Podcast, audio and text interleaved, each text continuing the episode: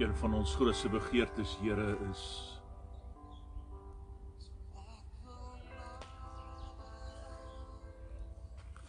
om naby aan U te wees.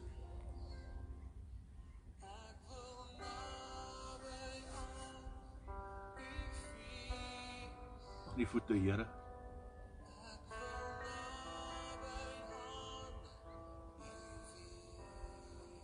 Dit het om te gebeur moet ons U in ons lewens innooi. En submit.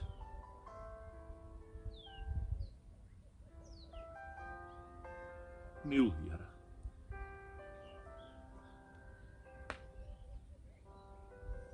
En ons regterhand styf toemaak. Want U het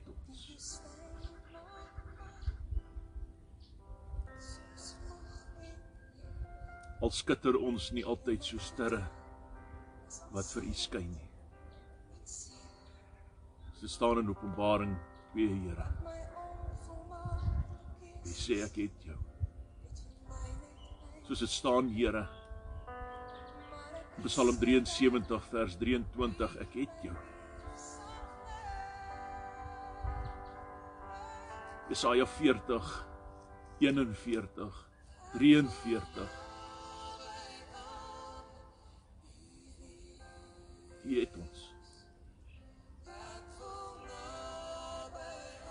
Here Jesus, God ons Vader, Heilige Gees, ons wil geen tree gee as U nie saam met ons loop nie. Ons wil niks doen as dit nie gebeur in die kragveld van U Gees nie, in U teenwoordigheid nie.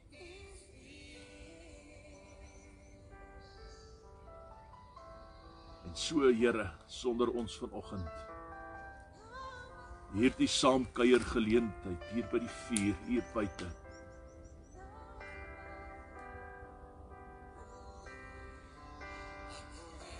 Dankie Here dat ons kan weet U is hier.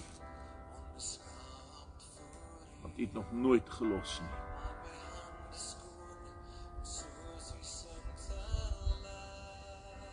Wanneer ons vanoggend die nagmaal gebruik ook, Here.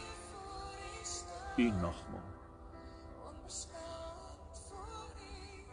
Help ons om U te sien. Help ons om te verstaan. Open ons oë.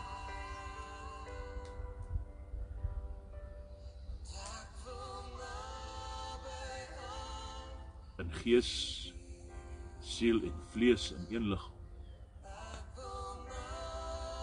Hiel ons nou aan die voete in U teenwoordigheid.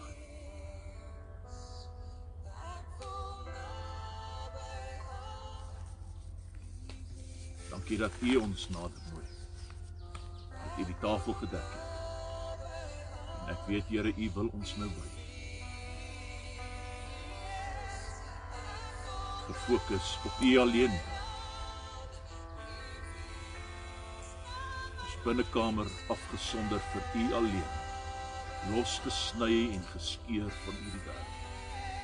Ons geestelike huis, Here. vir jou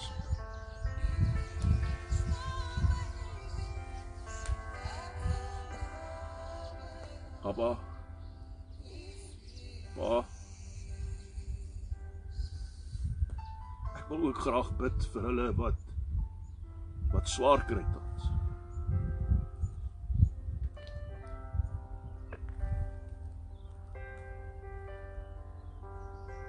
Wat hierdie droogte in hulle lewe nie verstaan nie.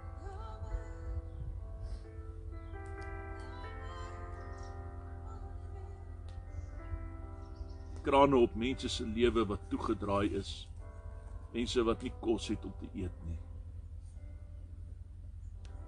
Mense wat swaar kry, Here, wat gister nog in weelde geleef het. Vir hulle bid. Ek bid Here dat hulle na U toe sal gaan en ek vra U Gees om hulle te lei.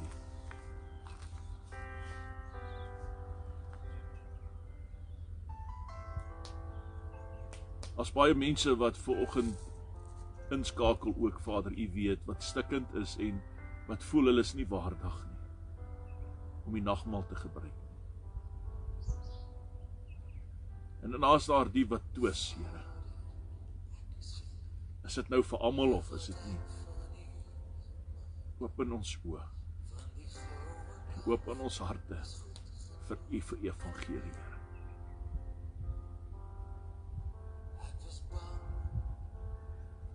Kniel aan U voete. Genees ons asseblief. Innerlik, geestelik. Ons wy onsself net aan U. Ons staan by die deur en ons klop. Net soos in Matteus 22. Kom trek vir ons die reinheidsleutel. Die regte kleed. lei u ons in en lei u ons uit.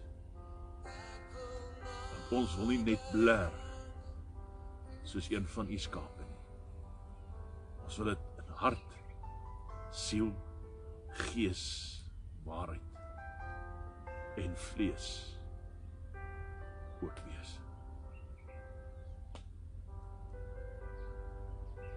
Ons bid ook u beskerming oor ons elkeen oor my huis. Elkeen wat ingeskakel. Die bose magte in die lig wat in mense manifesteer. Is lustig. Sal u hulle tande asseblief trek. Ons prys u. Heilige Gees, lei ons. Ek gee my mond tong, my oë, my ore. My gees, my siel, my vlees. Net vir U.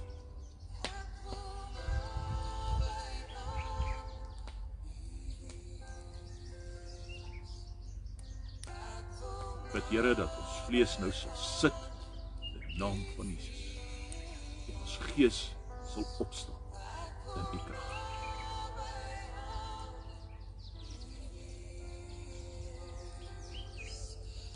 Sonneblom wat draai na die son. Draai ons na die lig.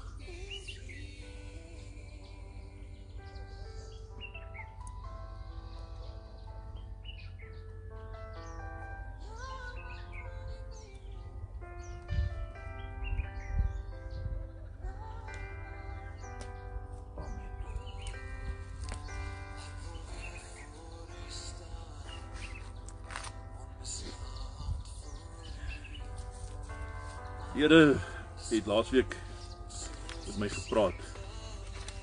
Iets in my hart gelê wat besonder was. Maar voordat ek dit met u wil deel, wil ek hê dat jy jou sal oopmaak en die seën van die Here sal ontvang. Soos die son op my skyn die strale van genesing en lewe. Groet jou in die naam van die Vader van Jesus Christus en Heilige Gees. Ek groet jou in die naam en die teenwoordigheid van Vader.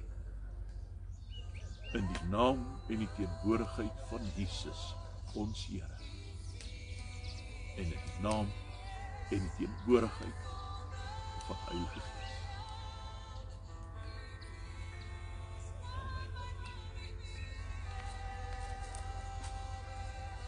So twee weke gelede dalk 'n bietjie langer. Tyd vlieg so en gaan so gou verby. Ry ek in my bakkie besig om die werk te doen wat die Here my voorgeroep het.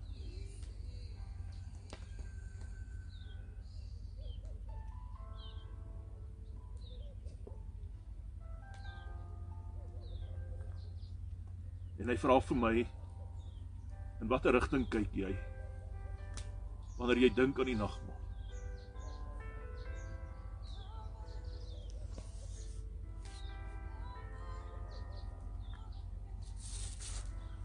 Vir lank in my lewe was dit sonde. Het ek gevoel soos 'n weggooi kind aan God se tafel.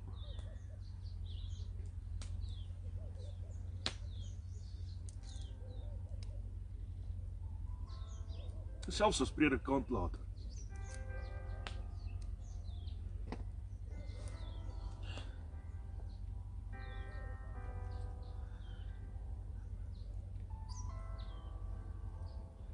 het my hart baie keer in 10000 stukke gebreek wanneer ons die nagmaal gebruik.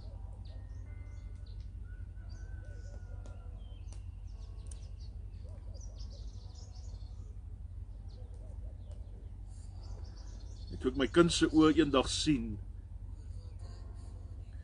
in my triespieeltjie nadat ons uit die kerk uit gekom het en nagmaal gebruik het. En ek kan die teleurstelling op haar gesig sien. begryp ek vir die eerste keer dat ons besig is om droog te maak. 20 jaar terug. Ek vra vir haar wat fout. Sy's nog nie in die skool eers nie. Nee, sy was graad 1. En sy sê vir my Wanneer word jy kind van die Here?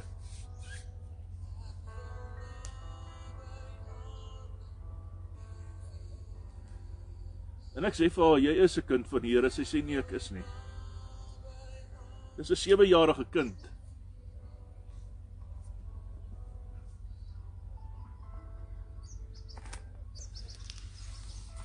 Ek vra vir hoekom?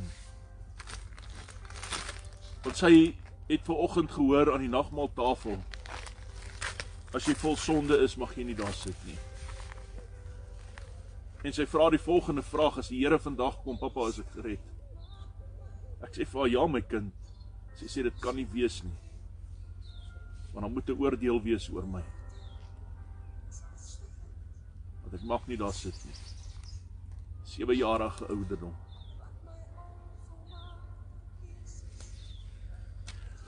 my hart breek. En ek kom agter maar ons het iets verstaan ons nou nie mooi nie. Ons begryp iets nie lekker nie. En dis toe wat die Here gekom het en vir my Markus 6 vers 5 geopenbaar het. Ag, sommer daai hele Markus 6. U wat saam met my wandel in die woord sal waarskynlik al hierdie goed uit die kop ken. Wat maak nie saak nie. Maar Markus 6 vers 5 staan daar. Ek kon daar geen wonderwerk doen nie. Hoewel ek 'n paar siekes die hande opgelê het. Dis toe Jesus terug is na Nasaret toe en sy hele familie die dorp waar hy groot geword het om weggejaag het. En ek vra vir myself af as die wonderwerk nie is om siekes die hande op te lê nie Wat is dit? Dit is om die Here te ontvang en lief te kry.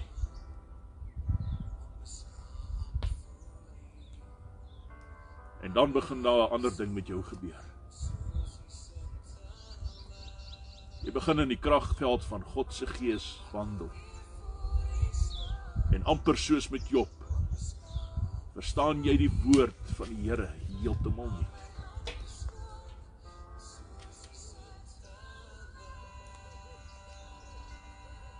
baie van my opvoeders as predikante het ek baie vir respek. En ek wil nie hê jy moet dit enigsins persoonlik opneem. Tensy die skoen jou pas.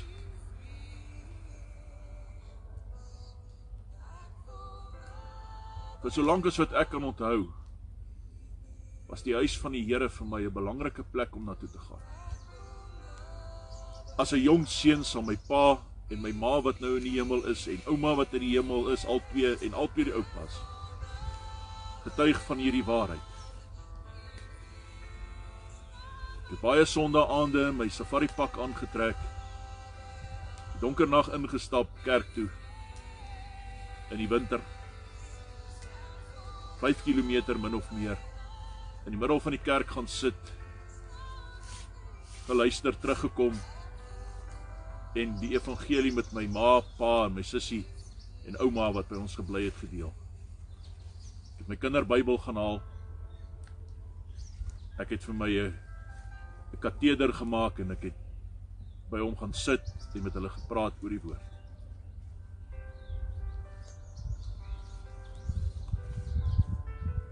As God in jou hart kom, my boetie en sussie in die geloof, verander dit jou. In Lukas 11 kom die Here en hy sê watter pa sal vir sy kind 'n slang gee as hulle vir 'n brood vra? 'n Klip vir 'n vis. En nou verduidelik jy vir my hoe kan die nagmaal uitloop op straf en ellende?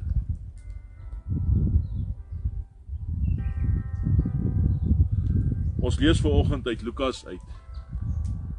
Ek wil jou op 'n reis vat vanoggend.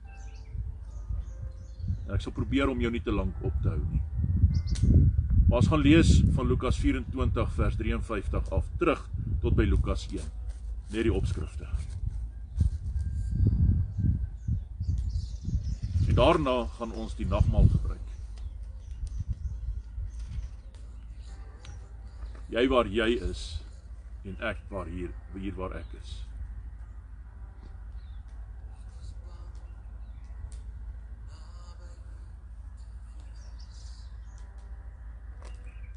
Ons moet uit Ekskuus vir die Engelse woord, maar die Engelse woord wat ek nou gaan spreek bestaan nie. En Jolyn gaan waarskynlik soos Elie agteroor val, man. Maar ons moet uit fellowship. Mooi woord, nee. Uit fellowship en fellowship kom met die Here en beweeg in die kragveld van sy gees.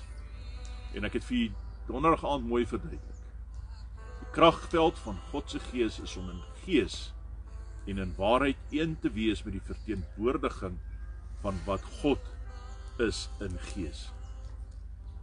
En Heilige Gees met Jesus Christus en Vader sal ons begelei om een te word in gees.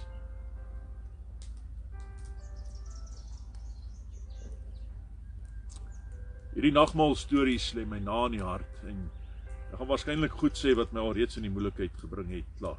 Maar dis oukei. Okay. Ek aanvaar dit. Maar ek kan nie stil bly nie. 8 jaar gelede. Stap daar 'n vrou in die kerk in wat ek mee werk vir baie lank.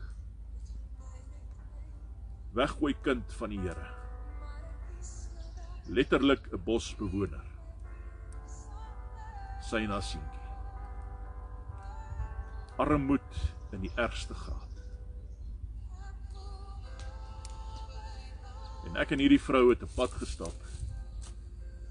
En eendag wat ek by haar was in die week, sê sy vir my: "Kobus, waar is julle kerk?" Ek sê vir haar waar ons is in Otchits en ek gee vir haar adres.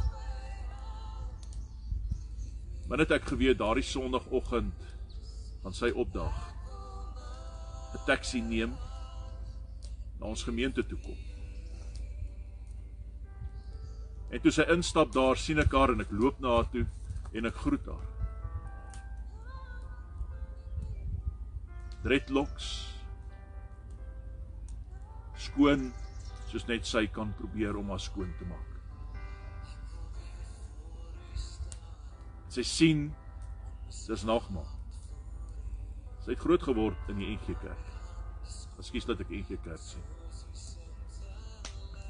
Sy het groot geword in die NG Kerk, so sy het geweet wat hier aan die gang is.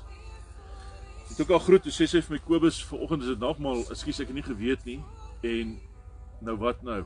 Ek sê wat nou? Jy kom sit aan. Want die Here het jou hierheen geroep sodat hy jou kan skoon was en genees jou kan reinig.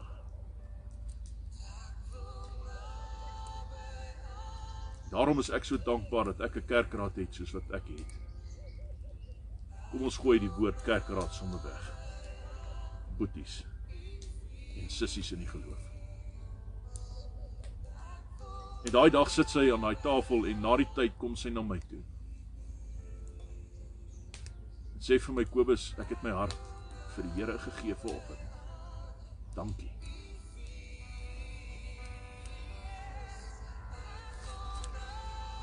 Sy het my so 2 weke terug, 3 weke terug gekontak.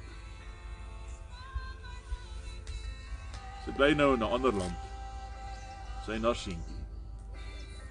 En dit gaan goed met haar. En leef naby aan die Here, nader as ooit. Onlangs kom sit 'n oom aan die tafel. En na die erediens praat ek en hy. Hy's 20 jaar terug soort van op sensuur geplaas of onder sensuur. 20 jaar. Daai sensuur is nooit opgehef nie. En in 20 jaar het daai oom nog nooit aan 'n tafel gesit nie. Nooit weer nagmaal gebruik. En gevoel dat as die Here vandag kom, hy nie gered is nie. Is dit wat die nagmaal verteenwoordig my en sussie? Hierdie instelling van die nagmaal van Jesus Christus ons Here, is dit wat dit verteenwoordig? Kan dit wees? En dan kom mense en dan sê hulle vir my, "Maar Paulus sê" Ek is lief vir Paulus. Maar Paulus sê wat die Here sê. Paulus is nie die Here nie. Na sy inkeer in Handelinge 9 wat hy tot inkeer kom, verander Paulus se lewe dramaties en dan kom hy in 1 Korintiërs 11 van vers 20 en hy sê as jy daar sit eet en drink jy oordeel oor jouself. Wat bedoel Paulus? Wat bedoel hy? As jy met 'n toksiese godsdiens en 'n valsheid voor die Here kom verskyn. As jy brood geëet het wat God nie eer nie. Ek bedoel geestelike brood. As jy groter geword het as die woord van God, dan eien jy goed van God in jouself toe. En as jy nie in die krag vind van God se gees nie. Ons het donderdag aand gehoor uit Lukas 2 uit. Daar by vers 35. Waar Simeon vir Maria sê: God se gees sal soos 'n tweesnydende swaard in jou insny en oopsplit wat die werklikheid is. Hebreërs 4 vers 12. En na vore bring wat die waarheid is.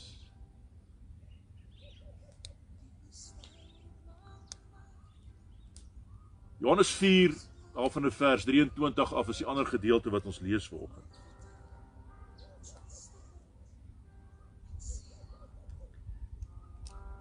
En hier staan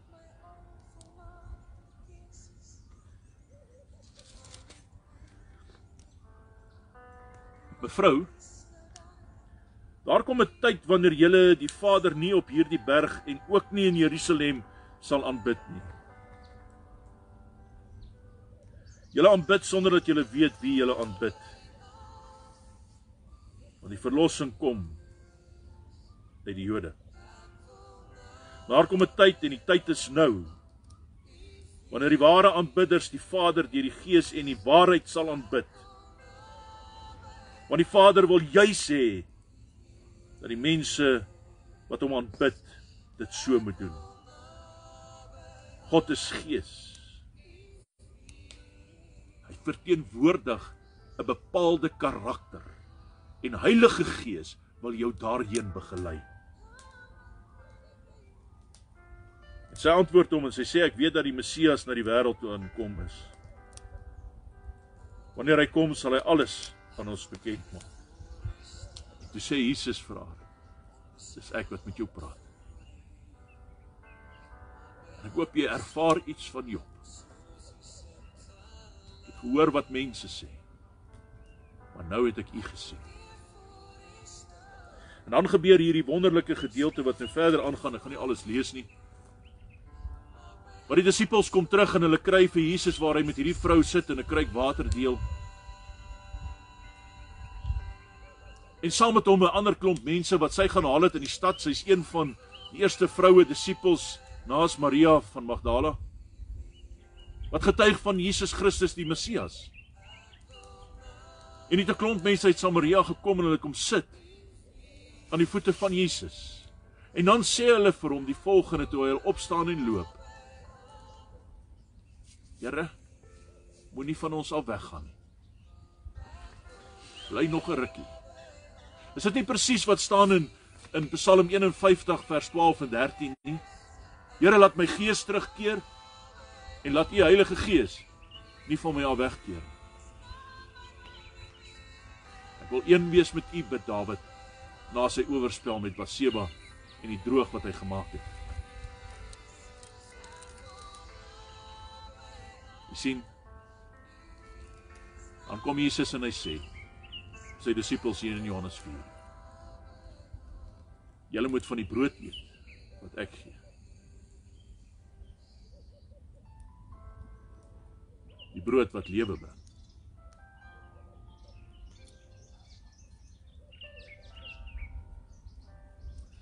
Wat my en jou opwek uit die doodheid.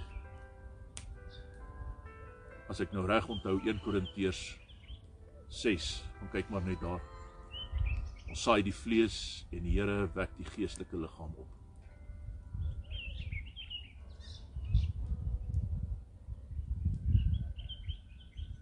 Ons leef nie van brood alleen nie, maar van elke woord wat van God se mond kom. Nou wat is die doel dan van die nagmaal? As die Here dit ingestel het en gesê doen dit tot my gedagtenis, wat bedoel hy? Saam met dit, wat is my en jou bedoeling om in geloof te wandel? Is dit om die ewige lewe te verkry? Om die hel vry te spring? Wat is dit? Saam met dit. Ons werke, ons dade. Waarom leef ons die evangelie? Word ons gedryf deur vrees en goeie dade? Of gebeur dit vanuit 'n geïnkarneerde liggaam waar God my en jou nuut geskep het.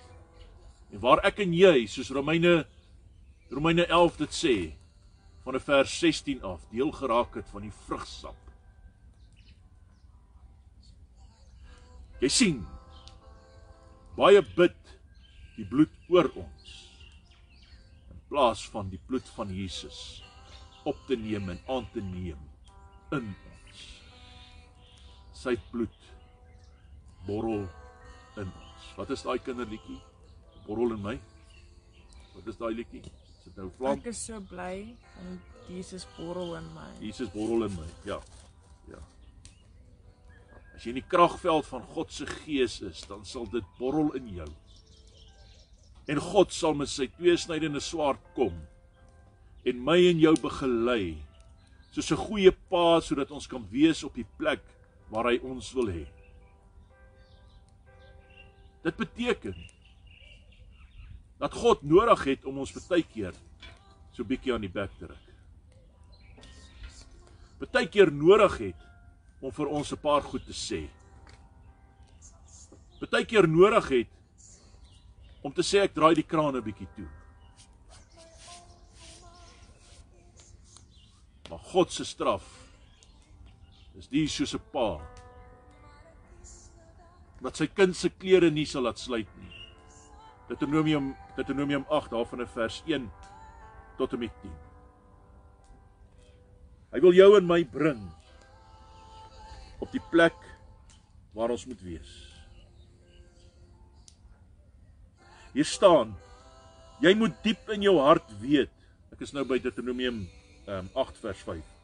Jy moet diep in jou hart weet Soos 'n man dissipline by sy seun dogter kweek, so het die Here jou God vir jou dissipline geleer.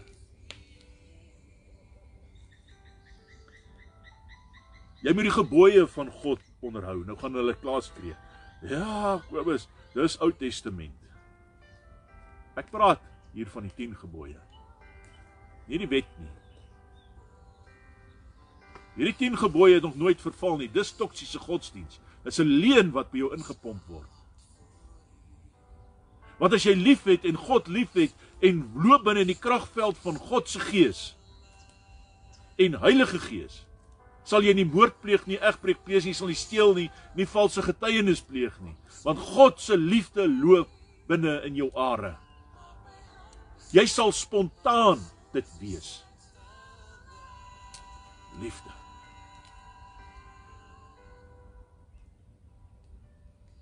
Hy sê hier jy moet hom dien. Want hy sal jou bring by die goeie land by die goeie plek. Dis die eendag maar nou my boetie sussie. En nie nou. En terwyl hy jou begelei, jou dra partykeer. Sal jy kom op 'n plek waar hy jou gereinig het. En totaal skoon gemaak het soos 'n staande sagrede. En dis nie maklik nie.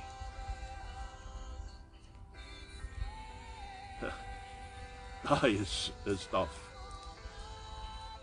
Want Heilige Gees wys vir jou elke stasie in jou lewe. Trek jou klere uit wat liderlik bevuil is. En trek vir jou nuwe skoon kleed aan nadat hy jou gebad het. Tulband op jou kop. Ons moet die goed hanteer wat in ons lewe verkeerd is. Paulus het dit hanteer.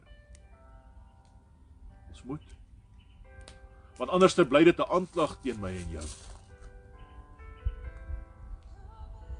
Ook die sonde wat bly klewe. Hierdie gedagte wat wat baie predikers sê, "Joe, jy hoef nou niks meer te doen nie. Jy jy is alright, pappa. Jy kan maar leef soos wat jy wil. Maak net wat jy wil. Jesus het aan die kruis gesterf. Jy is okay. Patjanas, gaan aan. Jy's reg. Paulus wat almal so aanhang sê, stellig nie.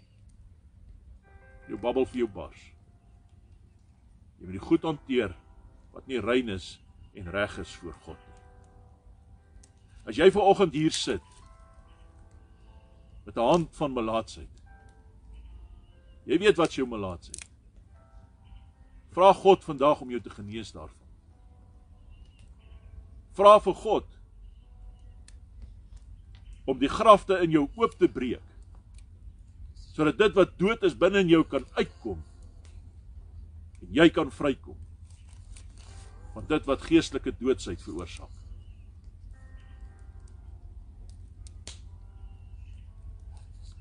Here wil jou nou uit die dood uit opwek.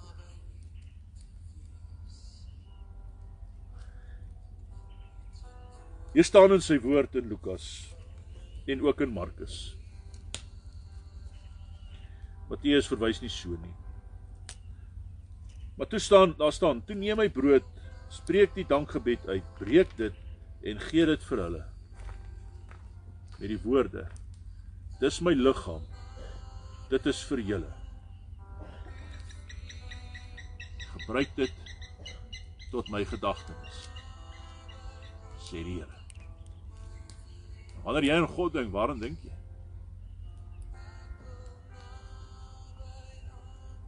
Ek het al male sonder taal gesê, gaan staan met jou rug teen die kruis en hou vas daai kruis se waarheid.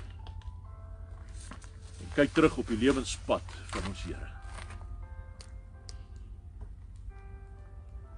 Kom ons doen dit. Want hy was mos liggaamlik hier. En hy sê ek sien weg die lewe en die waarheid, Johannes 14. Hy sê ook As jy my sien, sien jy Vader. Dit Timoteus sê maar hoe hoe kan ons Vader sien? Kom ons blaai so 'n bietjie terug. Ons begin daar by by Lukas 24. En ek gaan relatief vinnig deur beweeg. Maar ek vra vir jou om te gaan stil staan. En met die met, vir vir Vader te vra, vir Jesus te vra, Heilige Gees te vra, Here, wys U my wie is U? Ek wil U sien. En doen dit met 'n rein hart. Matteus 5 vers 8 wat sê, hulle wat met 'n rein hart doen, sal God sien. Hulle wat na God wil luister, sal God sien, sê Job. En is tyd dat ek en jy luister. Begin hoor wat God vir ons sê. Begin ken, liefkry. En van fellowship na fellowship begin beweeg. Nie omdat ons gered wil word nie, maar omdat ons gered is nou. En geredheid beteken ek en jy een in gees en in waarheid en opregtheid. Ons woorde is nie meer net lippetaal maar word vanuit die liefde uitgeleef. Kom ons kyk 'n bietjie. Eerste opskrif hier vir my is is die hemelvaart van Jesus. Jesus het opgevaar. En Jesus kom weer. Maar wat nou? Wat tot dan? Staan ons nou maar so 'n klomp skoolkinders hier by by bushalte en wag. vir wanneer hy eendag kom. Of is al werk om te doen? Is dit tyd dat ek en jy in rad kom uit die bed uit kom en begin om die evangelie van Jesus Christus te leef in die krake van die lewe saam met hom en ander. Het dit nie tyd geword dat ek en jy die evangelie word? Strome lewende water word. Soos 'n tuin wat die water nooit van opdroog nie en vrugte van God se gees dra. Galasiërs 5 vers 6, ag 22 althans.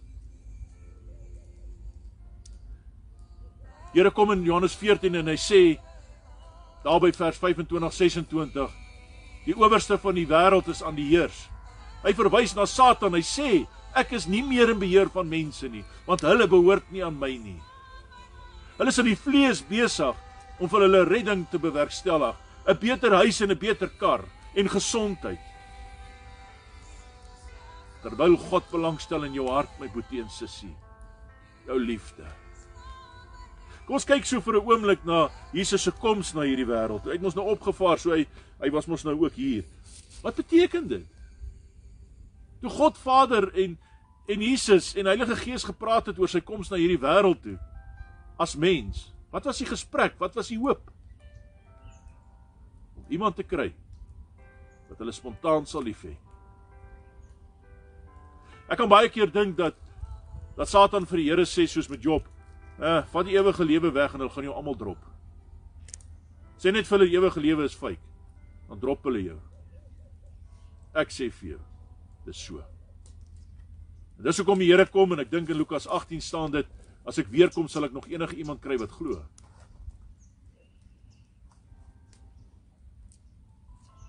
Dink aan my sê die Here. Hy het opgevaar na die hemel. Hy het aan sy disippels verskyn en saam met hulle geëet. Brood gegee wat lewe wek. Die Emmausgangers toe Jesus saam met hulle geloop het en met hulle gepraat het oor die evangelie, het hulle harte warm geword en gesê asseblief kom in by ons, kom bly by ons. Is ons daar? Ons is besig om brownie points te skoor om nie hel toe te gaan nie. Wie die Here vrees, ken nie die liefde van die Here nie. Jesus het opgestaan uit die dood uit. Hy het uit 'n koue graf wat hy daardie nag soos in die tronk gesit het, uit die graf uitgekom. Ek wonder of God se gees nie baie keer binne in my en jou ronddwaal.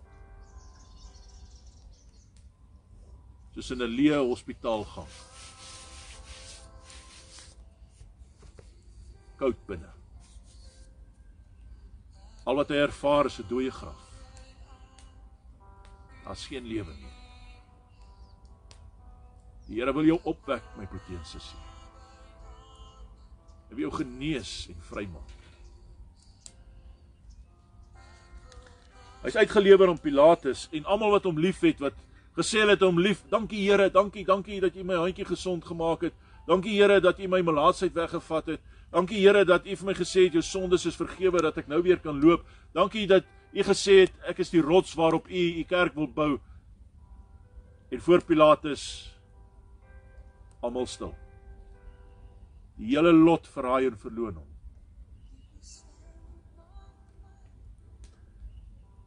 Jesus word gespot. En Jesus word verloon. Iewers het ek gelees van verraad.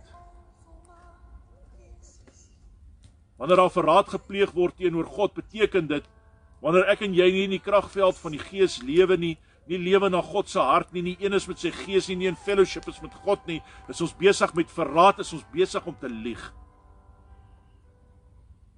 En dis nie 'n veroordelende gedagte nie, my boetie en sussie, dis 'n reddende gedagte. Hy sê kom weg daar, word deel van die vrugsap. Raak ontslaa van hierdie goed. Onthou jy laas Sondag het ons gepraat oor persepsies. Word vry van die persepsies. Ja my boetie en sussie, dit is 'n stryd. En jy gaan op Getsemane op jou knieë beland en die sweet gaan van jou voorkop drup soos bloeddruppels en jy gaan angs jou ophelp van waar jy kniel en jou vrymaak. Hy kom in Sagaria 3 daar by vers 7 Nee, vers 9 8 8 vers 8 rond en dan sê hy op een enkele dag sal ek jou sondes van jou wegneem. Ek skryf dit op hierdie klip. Way back when my spoeteens is. Way back when.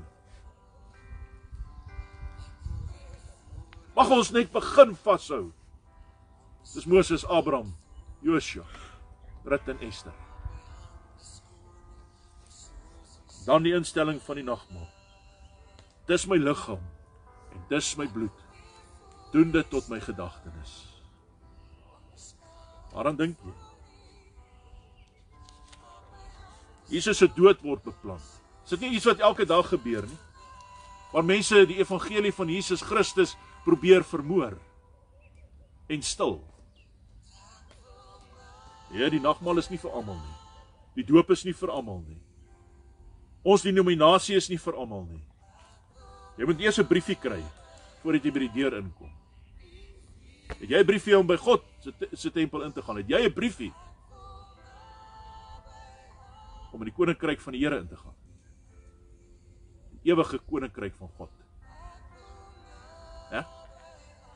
Dink jy as jy as die einde van tyd kom gaan die Here kom en sê waar is jou briefie? Kobus, het jy 'n briefie? Dis jaag mense weg van die hart van die Here af. Daarmee saam kom die Here en hy lig vir ons uit en vra: "Hoe naby aan my voete sit jy?" Luister jy soos Maria? Jy besig om te skarrel. Dit's goed om te skarrel in die kombuis. Ek werk my boeglam met baie mense saam met my. Ons gaan nou hierna weer vir 'n paar mense ietsie gee.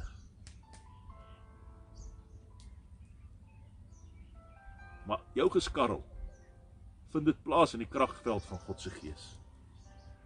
Ek hoor my vrou hier agter my. Sy kyk vir my so. Ek weet ek moet nou begin stadig klaar maak. Daar gaan rampe kom op jou pad. Daar gaan kom verwoesting in Jerusalem. Jou tempel gaan seer kry. Vanoggend toe ek hierheen kom van 5:00 vanmôre af is ek so siek. Soos nog iets. Naar my kop is seer. Ek voel oulik. Hier instap en kom sit breek die Here die kettinge. Die boosheid wil nie hê dat hierdie boodskap moet uitgaan nie. Die klein gawe van die arm weduwee waar Jesus gesê het kom my kind. Ou tannie. Kom. Sukkel met die trappies op. Mag skaars in die tempel wees want sy het nie 'n geldjie nie. Here soek nie jou geld nie. Jou geld help bloot om die werk van die Here te doen. Maar hy soek na jou hart. Dis waarna God vra. En wanneer God in jou hart is, sal jy bydra as jy kan, soos wat jy kan. En oormerk vir wat dit is. Maar jou tiende gaan oor tyd. Jou tiende gaan oor die evangelie. Jou tiende gaan om jouself vir die Here te gee Nie om te sê as u dit vir my gee, sal ek vir u dit doen nie. As jy vir my daai gee, dan sal ek daai doen nie. Hierdie lotto gebede.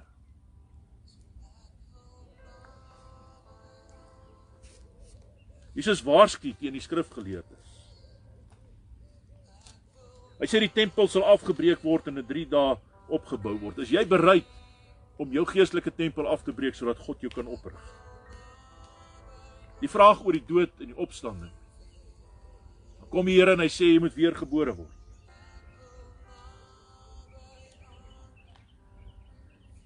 Die gelykenis van die wingerd en die slegte huurders wat se lande vuil is en besmet is. Wat net op soek is na die vrugte. Maar oor die grondgebied niks besorg is nie.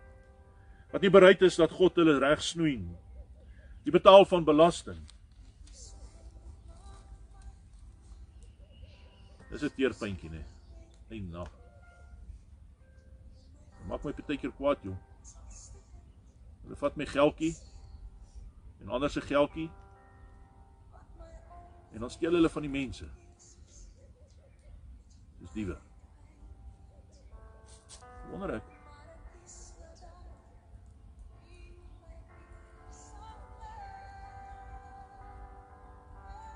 Weet jy waar woord wonder ek? Die offergawe van die kerk. Waarvoor word dit aangewend?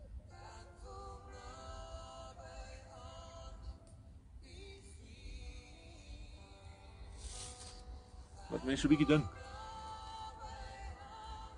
Die gelykenis van die goue muntstuk. Jesus se Saggeus kom uit die boom uit, Boeta. Kom uit die boom uit. Jy kan aan die boom sit, maar klim af as jy my wil sien, moet jy nader aan my beweeg, klim uit. En dan gaan Jesus by hom in huis en hy sit by hom en hy eet saam met hom. Die ryk jong man wat nie bereid was om enige iets prys te gee vir die Here nie. Dit was net een te moeilik. En gaan kyk na die ryk jong man as my roepingstek. Hy lê my baie naby in die hart. Die ryk jong man begin met wat? Die wil van die Here.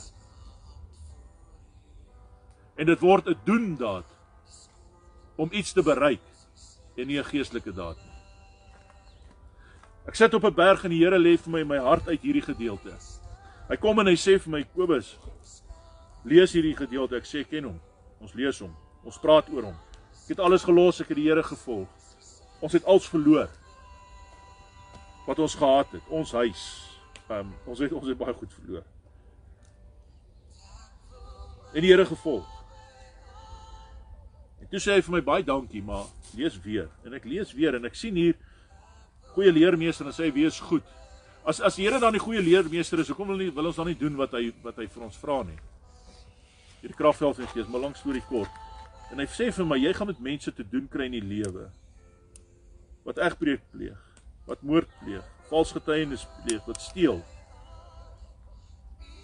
Hulle vader en moeder nie eer nie en ander mense se goed begeer en God nie liefhet nie. Wat gaan jy doen?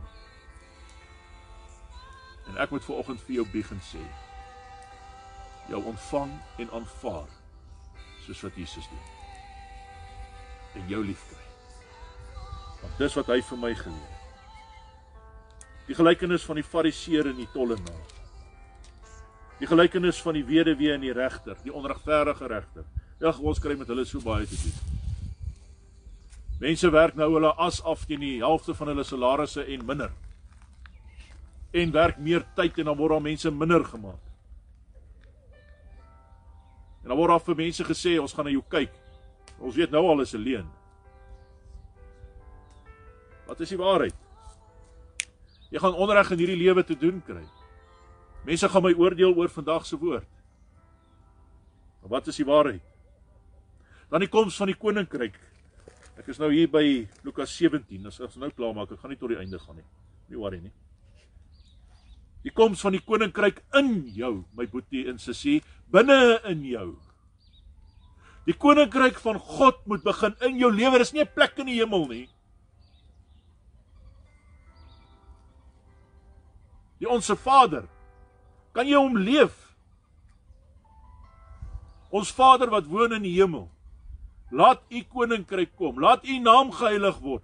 Vergifnis van sonde. Terwyl ek haat met 'n passie. Hæ? Lei my weg van die bose. Maar ek wil nie gelei wees nie. Kobus, kom nou. Kom nou. Gaan huis toe. Moenie eers daar by die klapplaas ry nie. Gaan huis toe. Here net eenetjie. Net net eenetjie, Here. Eenetjie. My pa sê altyd dat een ou doppie soveel moeilikheid kan veroorsaak. As jy 4 uur in die huis kom, nie tyd met jou gesin spandeer. Vol appelsap. En timmer jou vrou rond. Is dit die gees van God? Jesus neem genees die die die 10 malaatses. 10 van hulle. Net een kom terug en sê dankie. Dankie Here. Die ander? Ja, dat hulle gaan maar aan. Hy sal dit môre weer doen. Paulus sê kom vry van hierdie aardse lewe af, hierdie verslawing wat binne in jou is.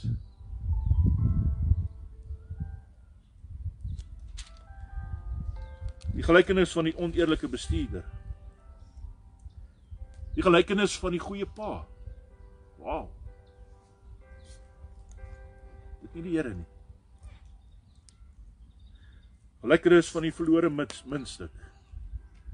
Smaaklose sout. Het ons smaakloos geword? 'n Muntstuk wat hier langs die pad lê. Die karre oor hom ry dan klingel hy en klingel hy. Want 1 Korintiërs 13 lewe nie meer binne in ons nie. Die eise van disippelskap. Wat word daar van ons gevra? As disippels van die Here. Die gelykenis van die groot maaltyd. Het God jou beklee en jou ingenooi? Of jy soos 'n dief deur die draad gekruip en sit en bler net soos 'n skaap? Jy is nie een nie.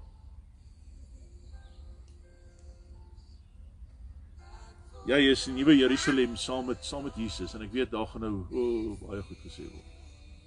God sê my naam is op jou geskrywe. En ek sal jou oprig. Die smal deur Jy kan nie deur die smal deur gaan met al jou bagasie. Jy kan by jou die groot poort oopgaan, ja, as 'n groot hek, jy kan daar deur stap. Maar God wil jou vrymaak van jou bagasie vandag ook hier met die nagmaal. Gelykenis van die mosterdsaadjie in die suurleer. Gelykenis van die waaksame slaaf. Bekeer julle is die opskrif. Jesus het hierdie my die hele oggend gewys van vroeg af. Jesus genees 'n gebreklike vrou op die Sabbatdag. En hy het my vertel van die onthou jy die man wat op die Sabbatdag sy handjie wat gebreklik was. Here wil jou vrymaak van jou gebreklikheid. Jou onaanvaarbaarheid en te sien. Al loop jy krepeel, al is jy misvorm, maar God is jy aanvaar.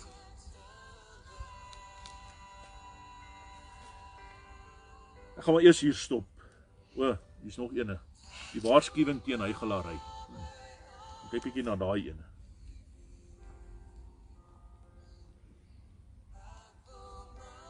Ek gaan eers hier stop.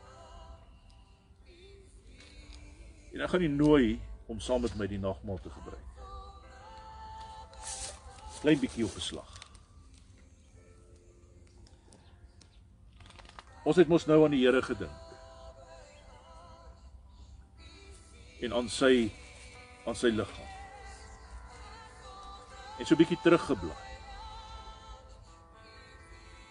Ons herinner aan wie hy is. En wat hy aan ons geopenbaar het.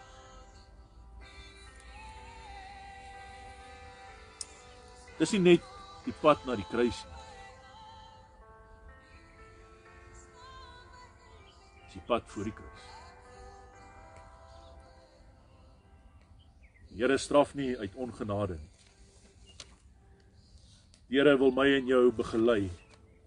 Hy wil ons regwys, leiding gee, vergewe. Hierdie pad van hom terug tot by sy geboorte en terug tot in Genesis verduidelik vir my iets van die genade en die liefde van God en sy sorg. En dat hy my roep as disipel om apostel te wees, 'n priester en profeet. Evangelie verkondiging. 'n Kind van hom, 'n huisgesin van hom, liggaam van hom. Tempel wat hy opgerig het, Efesiërs 2 en 1 Petrus 2, lewende boustene vir die Here. Die Here kom openbaar aan my jou. Sy hart. Sy gees. Vader, Seun en Heilige Gees. Die Gees van God is 'n trinitariese gees. Onlosmaaklik is hy wie hy is. Die belangrikste is is liefde. En hy het gekom. Sy liggaam op die spel kom plaas vir my en jou. Daardie aand in die boefretrek het Jesus brood gebreek opgekyk na die hemel soos wat hy altyd doen. God daarvoor gedank. Vir sy disippels gegee en self daarvan geëet. En gesê: Dit is my liggaam. Dit is vir julle. Dis tyd om die brood van die lewe te eet en deur God lewend opgewek te word. Deur die kragveld van God se gees. Wanneer jy die brood eet, dink aan die Here. Nie totdat hy weer kom nou, maar totdat hy weer kom. Wie is hy vir jou?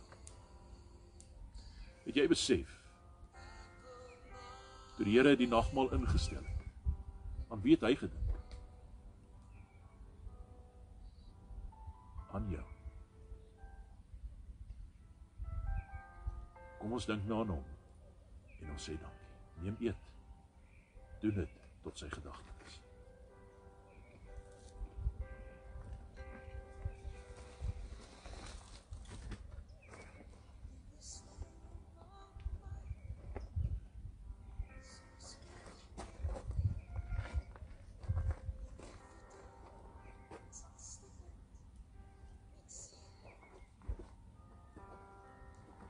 Vra hom nou om jou geestelik op te wek. En vry te maak.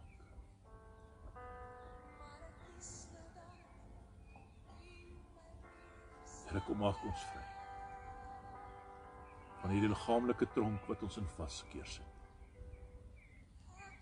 Dat ons in die kragveld van u gees lewe en leef.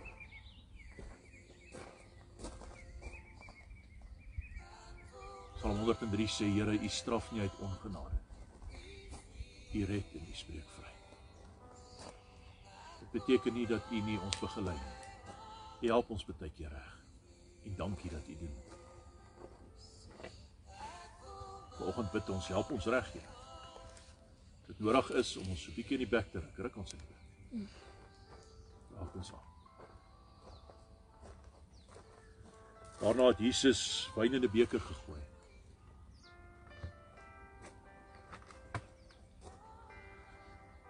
Sy disippels gesê dit is my bloed. Dit is vir julle.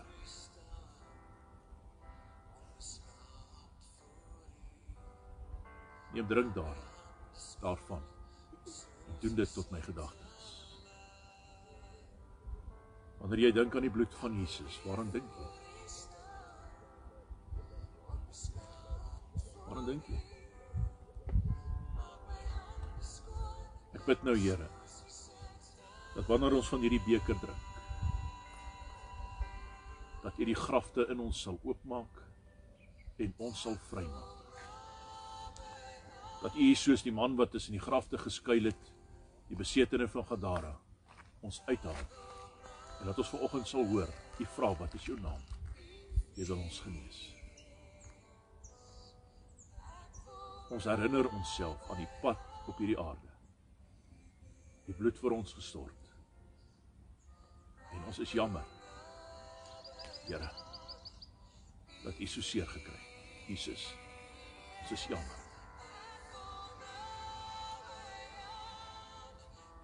Die verraad teenoor U gepleeg. Nogtans kom U nie vergeet. Wanneer ons nou drink van die wyn, Mag die grafte in ons oop. Help ons om U hand te vat en U te sien. En geestelik gesond te word. Sodat ons U kan dien, lief hê en saam met U bedien. In fellowship. En Jesus het vir hulle gesê: "Neem drink hiervan."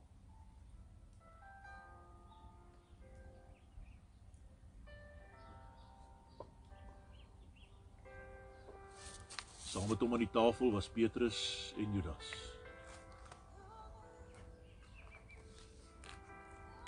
En die ander 10 wat hom verraai het. Laat toe dat God jou genees. Paulus kom in 1 Korintiërs en hy sê vers 11 wat ek van die Here ontvang het wat ek van die Here ontvang het. Dis sy nagmaal, sy doop, sy woord.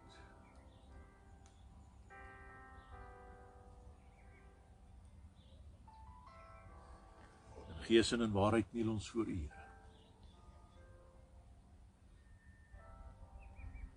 En ons doen dit soos Paulus sê in Efesiërs 3:14 sodat U ons kan vul met die volheid van U Gees en U liefde. Reinig ons, Here. Ons wil U sien. Maak U ons gesond. Maak U ons vry. Sodat ons passie vir U in liefde sal ontaar. En ons beweeg van fellowship na fellowship. Dat daar geen vrees meer in ons hart sal wees nie en dat ons nie meer sal lewe vir die ewige lewe nie. Maar vir U sal lewe. Ons is lief vir U.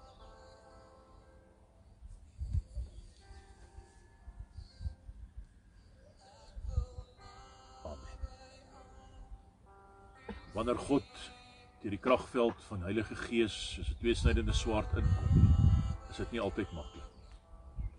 Just bear with it en reis saam met die Here. Hy plak pleisters en genees ons en verwyder elke aanklag tot waar jy vry is.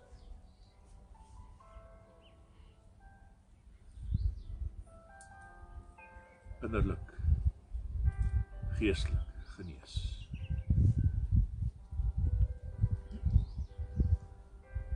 Vir ons almal. Tafel van die Here. Sy dood en sy opstaan. Kom ons laat toe dat hy ons begelei. Amen. Mag u 'n besondere Sondag hê, mag u 'n mooi Sondag hê. Mag u lekker kuier saam met u gesin. Ons as gemeente wil elkeen van u ook bedank vir oggend vir u bydraes sodat ons ander mense kan help. Dankie vir u oop harte en hande. Ons ontvang dit. En u kan weet dat elke dingetjie wat u vir ons gee om ander mee te help, uitkom op die plek waar dit moet wees. Dankie vir julle liefde. Gaan in vrede.